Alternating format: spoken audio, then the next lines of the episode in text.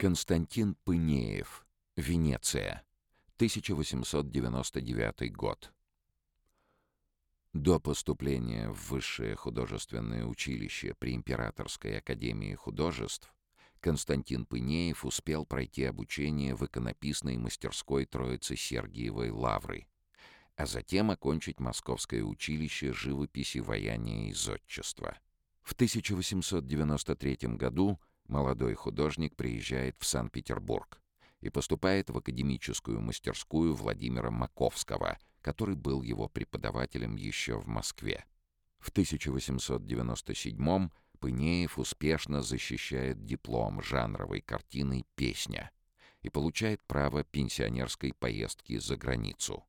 Весной 1898 года художник отправляется в Европу через Варшаву, за полгода он посетит Германию, Австрию, Францию, Италию.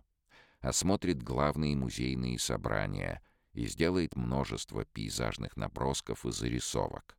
В январе следующего года он представляет на суд Академического совета отчетную работу «Милостыня» и просит о продлении пенсионерства еще на год, но получает отказ.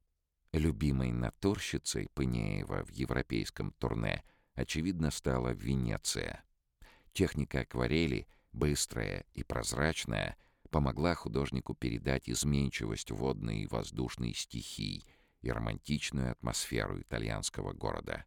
Акварель «Венеция» сегодня хранится в музее города Александрова, на родине живописца.